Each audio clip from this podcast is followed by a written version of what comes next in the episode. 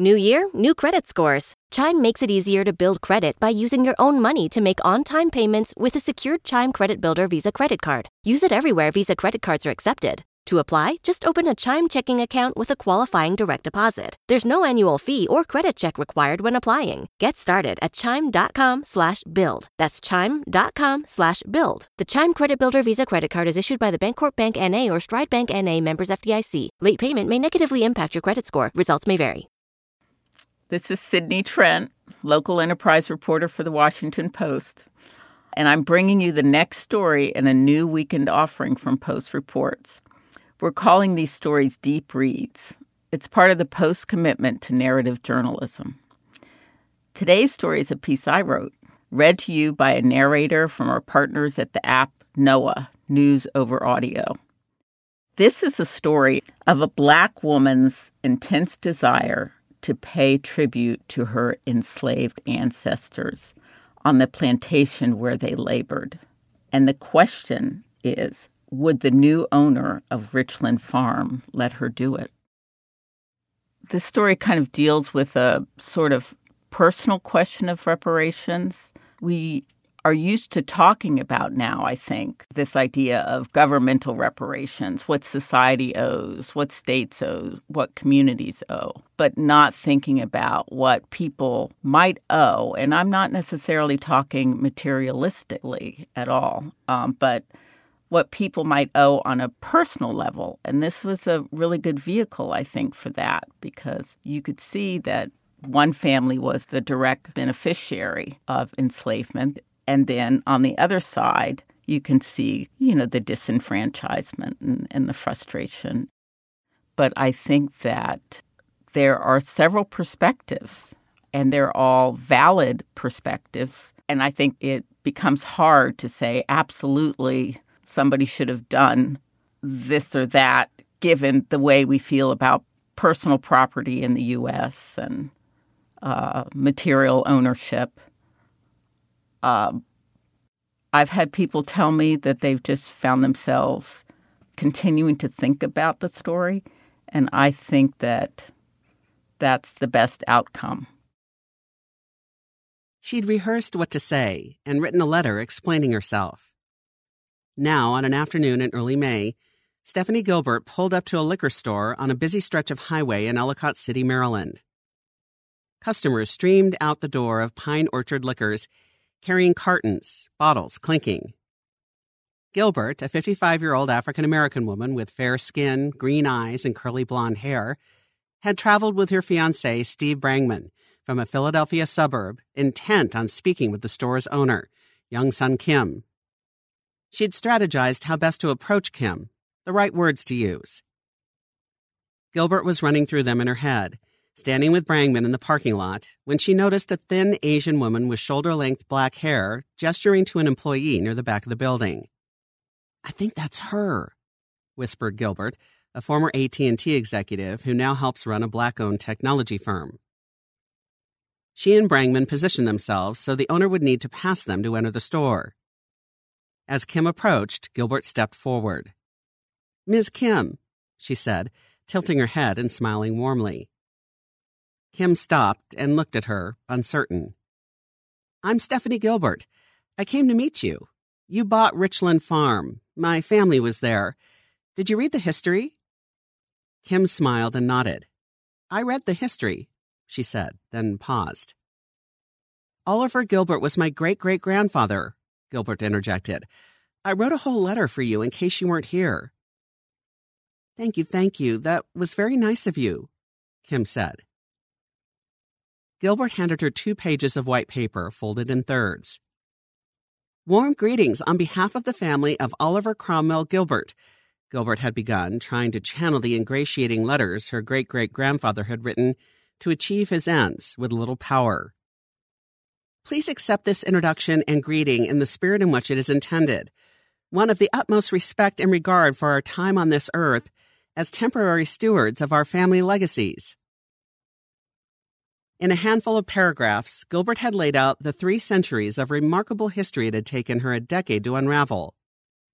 The five generations of her enslaved ancestors who had labored at Richland Farm and a neighboring plantation in Clarksville for one of Maryland's most prominent families. Oliver Gilbert's escape in 1848 via the Underground Railroad, his successes as a free man, and his return to Maryland in 1908 when he boldly presented himself to his enslaver's grandson, Edwin Warfield, the state's 45th governor. The many years of correspondence between the political scion and the African American lecturer and musician. In her letter, Gilbert explained that she had established a relationship with the white descendant who had inherited Richland, the woman who had just sold the estate to Kim for $3 million. During a decade of visits to Richland, she said, We've celebrated Juneteenth, commemorated the ancestors, wept for their trials, and celebrated their triumphs. Then, with an audacity her great great grandfather might have appreciated, Gilbert made a request. Would Kim allow Gilbert, a complete stranger, to continue to visit the 133 acre estate where her enslaved ancestors are buried? Would Kim agree to take part, she wrote, in the long and complicated process of healing as African American families search for a sense of peace with the past? Now here was Kim in front of her, smiling agreeably, letter folded in her hand. Gilbert, who knew this might be her only chance to connect with Kim in person, started to make her plea. The path forward depended on whether Kim would listen. Gilbert was researching her family history in 2010 when she came across a runaway slave ad. The notice had been published in the Baltimore Sun in mid August 1848, two days after a group of enslaved people had slipped away from a Methodist tent revival. $600 reward will be given for the delivery in Baltimore or Howard District Jail, or $200 for either, of the following described Negro boys who left the camp meeting at Hobbs Schoolhouse. The third listed was Oliver, then 16, who was described as a stout, thick set black, about five feet seven inches high. She stared at the words, imagining her great great grandfather's peril. I realized, wow, you ran away and they were really coming for you. There was a reward. There was a bounty on your head, she said. You're 16 and you decide that you're going to leave your family, leave everything you know behind, and go to some unknown place that you don't even really know if it exists. Oliver, she said, was now alive for her. A waiter at Richland, he'd been born on the 600 acre estate next door, known as Walnut Grove, owned by Colonel Gassaway Watkins, a Revolutionary War hero. Oliver, who had nine enslaved siblings, was the son of an enslaved cook at Walnut Grove, Cynthia Snowden, and Joseph Kelly, a free black man. After Watkins died in 1840, his daughter Margaret inherited Oliver, but with more servants than she could manage, she gave the boy, then about eight years old, as a gift to her brother, William Watkins, a physician and the owner of Richland. There, as he served Watkins in his dining room, the boy bore witness as the plantation's enslaved people escaped or were sold down south. First, Oliver's sister Sarah fled. Then in 1842, his older brother Remus ran away. Later, he listened to the frantic protests of his cousin's wife as Watkins sold William Dorsey, a trauma that would sear itself into Oliver's memory. In 1848, amid rumors that Watkins was considering selling all his enslaved people, a slave trader arrived at Richland and attempted to buy Oliver. It was clear the time had come to find freedom. Oliver would later recall listening at the camp revival as the Reverend R.W. Brown, an enslaver himself, warned the human property present to obey your masters, be faithful, upright, and industrious, and great will be your reward. The teen was disinclined to wait.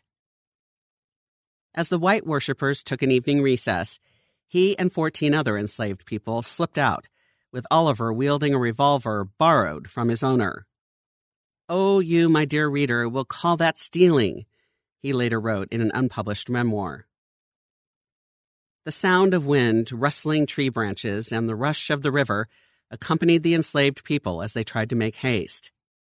It was very dark and raining, and we went feeling our way, Oliver wrote. Gilbert had stumbled upon the existence of the memoir from a librarian at the University of New Hampshire, who referenced Oliver in her research on the Underground Railroad. Jody Fernald told Gilbert about a black antiques dealer in Philadelphia who had acquired items belonging to Gilbert's great great grandfather. Gilbert coaxed the woman into selling all but the handwritten narrative. Finally, Gilbert secured a copy.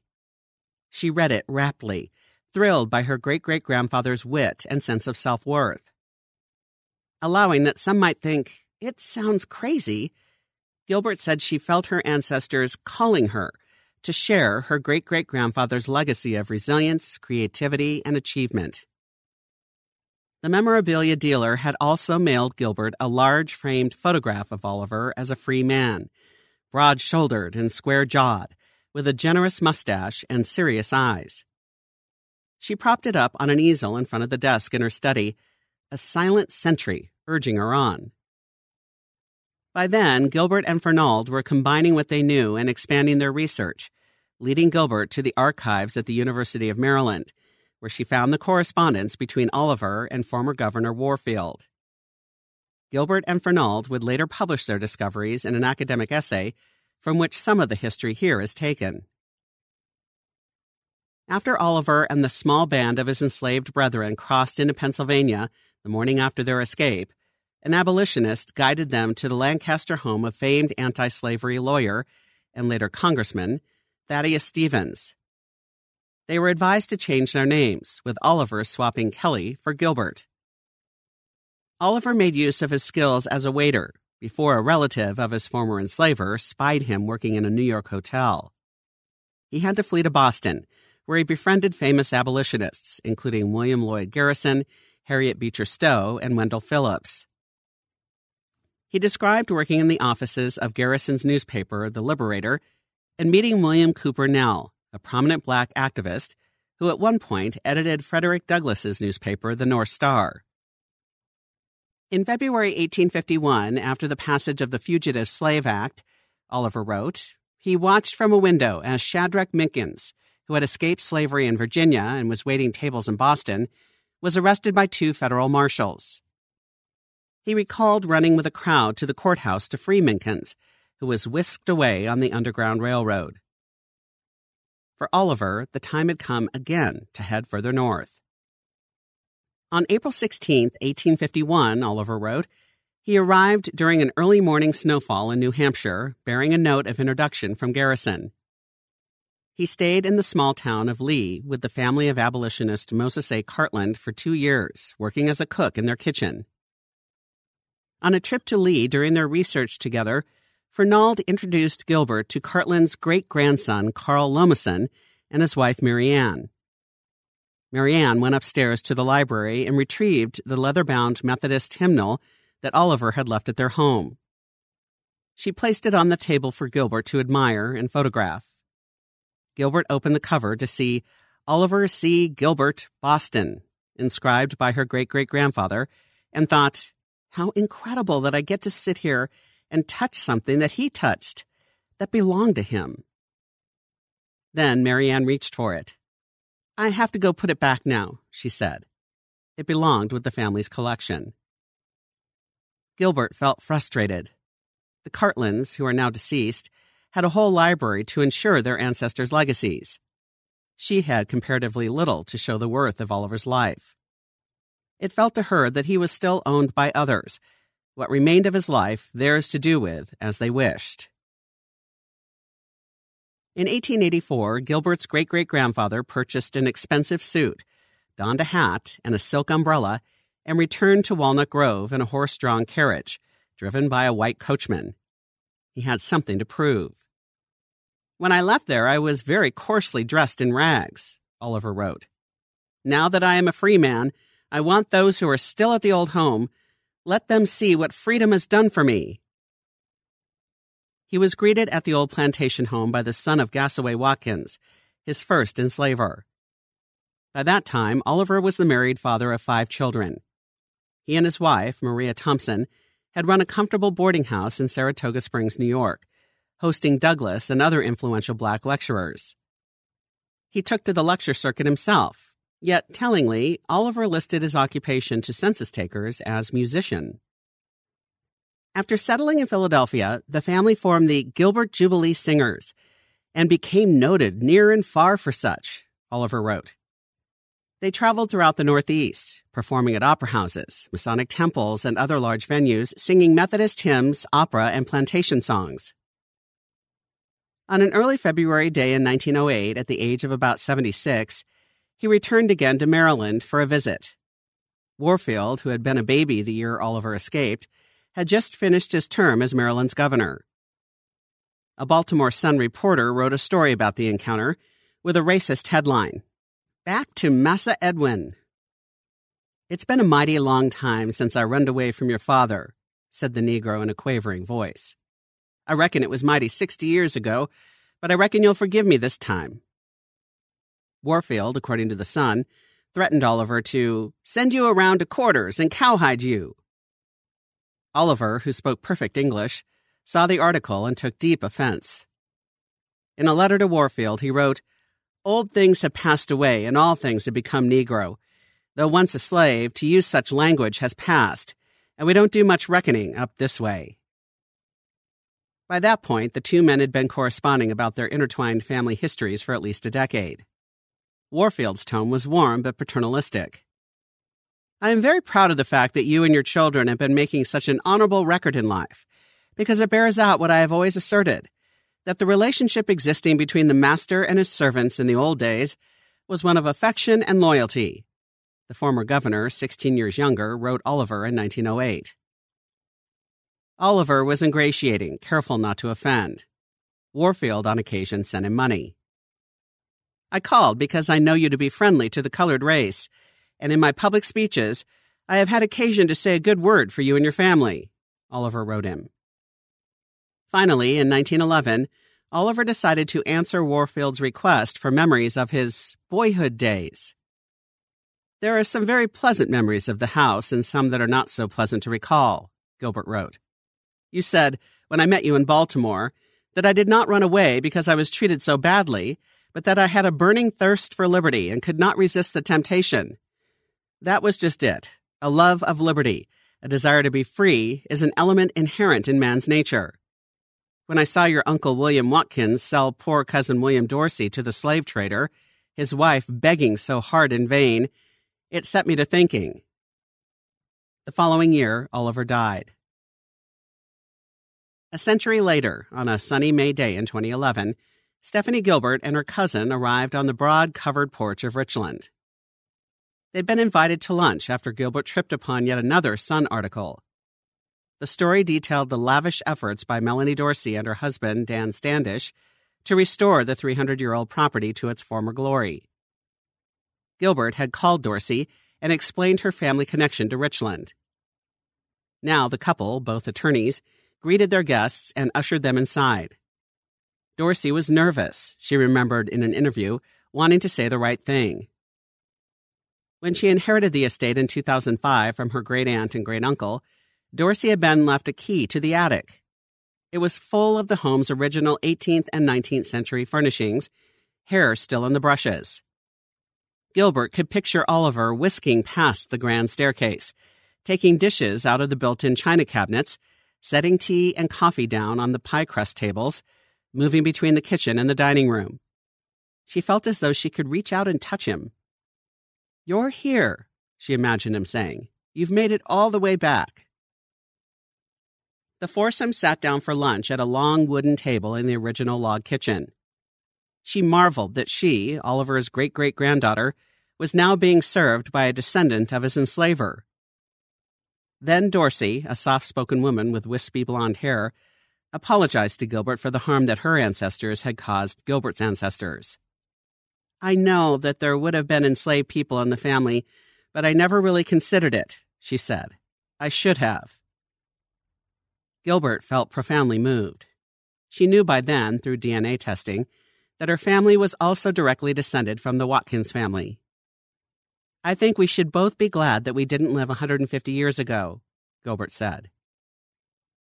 Standish had poured himself into restoring the house as close to its beginnings as possible, hiring Amish workers from Pennsylvania to restore the horsehair plaster in the spacious home and a contractor to replace damaged siding with North Carolina pine cut with the same unusual saw as the original. Over time, he collected enough documentation to put Richland on the National Register of Historic Places. Dorsey had grown up hearing her father, Benjamin Dorsey, a prominent D.C. attorney, talk about losing baseballs out in the Richland countryside as a child. Yet she had never been to visit the property herself until she learned that it had been bequeathed to her, somewhat inexplicably, by her father's sister, Aksha Bowie Dorsey Smith, a society editor for the Washington Times Herald. She was largely incurious about her family's history, she said, even more so after she learned from Gilbert about her ancestors' lives as enslavers. And yet, Dorsey, too, felt something when she spent time at Richland a strange sense of safety, she said. Years passed, with Gilbert visiting to commune with her ancestors on the land. Then, in 2020, the couple asked Gilbert and Brangman to join them for a Juneteenth picnic on the side porch. Gilbert and Standish swapped fresh history findings, while Dorsey took in the pastoral vista as rain began to pour from the sky. The next morning, Gilbert received an email from Dorsey. She and Standish had not wanted to ruin the picnic with the news, she said, but they had decided to divorce. Even so, she assured Gilbert that as long as she was alive, she would be Richland's owner, and Gilbert would always be welcome to visit. Yet in the end, Dorsey said, she did not feel she could keep the house. Now retired with a progressive disability that has required surgeries and sapped her energy and mobility, how could she possibly continue to maintain such a large estate? First, Dorsey offered to sell the house to Standish, but he declined. Then she put Richland on the market. I was in shock, Gilbert said. In May of last year, Gilbert and Brangman volunteered to drive south, pick up Dorsey, who was too disabled to drive, at her home in Chevy Chase, Maryland, and take her to Richland in advance of selling the home. Gilbert asked Dorsey whether she would give her something that her enslaved ancestors may have held or gazed upon. Dorsey asked her what she wanted. Gilbert chose a rusted brown kettle on the kitchen floor, thinking that it was perhaps from Oliver's era. She would eventually discover that it was from a later period. Gilbert said she also asked Dorsey whether she could spend just one night in the house by herself before it was sold to feel her ancestors alone, to say goodbye but Dorsey doesn't recall the request. Gilbert left the house at the end of the visit fuming inside. Her ancestors' labor, not just on the plantation, but as workers the family hired out, keeping their wages, Gilbert said, had allowed Dorsey's forebears to build their wealth and status. Now Richland would be sold to the highest bidder, Gilbert said, and she was powerless to do anything about it. Oliver's history is also hers, she said, and yet I'm not allowed to have any tangible part because, quite frankly, the white folks who were involved are just hoarding everything. In March of this year, after reaching a deal with Kim that required her to empty the house before the closing, Dorsey auctioned the home's furnishings. Although Gilbert had asked Dorsey in a February 13th email to let her know if she planned to auction Richland's contents so she could purchase items, Dorsey let her know on March 21st, the evening before the week long bidding period ended. Dorsey said in an interview that she had to act more quickly than anticipated, but Gilbert said she felt unheard. The auction of our fragile history is underway and ends tomorrow? She wrote Dorsey in an email. Well, we have ended an era, several eras. Still yearning for something tangible, she spent more than $5,000 bidding on Richland's remains, including an Edwardian mahogany dressing mirror, a late 18th century Chippendale pie crust table, and an embroidery sampler stitched by Dr. Watkins' daughter, who was Dorsey's great great grandmother. The day after, on March 23rd, Gilbert wrote Dorsey a blistering email. When I think about Richland and its contents, I am not interested in such for the monetary value or desirability of a piece Truly, what matters most is what those items have witnessed of my family's past. You are the descendant of a shameful legacy and had slash have been granted a powerful opportunity to course correct. Yet you have squandered that in a continuum of self serving actions, driven by a lack of reflection, sensitivity, and awareness. Dorsey was stunned. I offer my deepest apologies, knowing that likely means nothing to you, she emailed back. I do not know how to undo the hurt, pain I have caused you and your family. She'd freely given Gilbert the kettle that she wanted, she said. Now she offered to mail her three more items from the kitchen hearth. They have not arrived, Gilbert said. In a May interview, Dorsey said she had been sensitive to racism since she was a child, asking her mother to stop the car so they could be witnesses for a black man who had been rear ended. So certain was she that he would be ill treated because of his race. She had seen firsthand how race plays out in society. Dorsey said she believes in reparations for the descendants of enslaved Americans, under consideration by elected officials across the country, and has been following closely as Harvard University, her law school alma mater, debates what to do about its ties to slavery. But what, if anything, did she owe Gilbert for her family's sins of slavery and the wealth they built on the backs of Gilbert's ancestors? It was a new thought. I felt I owed her decency as I would any human being, she said softly. I accorded her a lot of respect because of her tenacity. My goodness, and her strong ties to her roots. She was insatiable in wanting to know all of that. I never thought of it as owing, as owing access or something like that. I just thought of it as something you do. Outside Pine Orchard Liquors, Gilbert made her appeal to the new owner of Richland. She did not know how much Kim, a South Korean immigrant, knew about the history of American slavery. Yet here was her one shot. She explained to Kim the connection she had forged with Dorsey and Standish. My family is buried on the site, Gilbert said. They're buried in the back behind Richland, which, according to Oliver's memoir and other documents, had served as the main slave quarters for both plantations. Following common practice, the graves of the enslaved would have been unmarked. Kim said that she was not yet living there. She hoped to build a greenhouse and a distillery on the property. These are things I've been dreaming of, Kim said over the roar of traffic.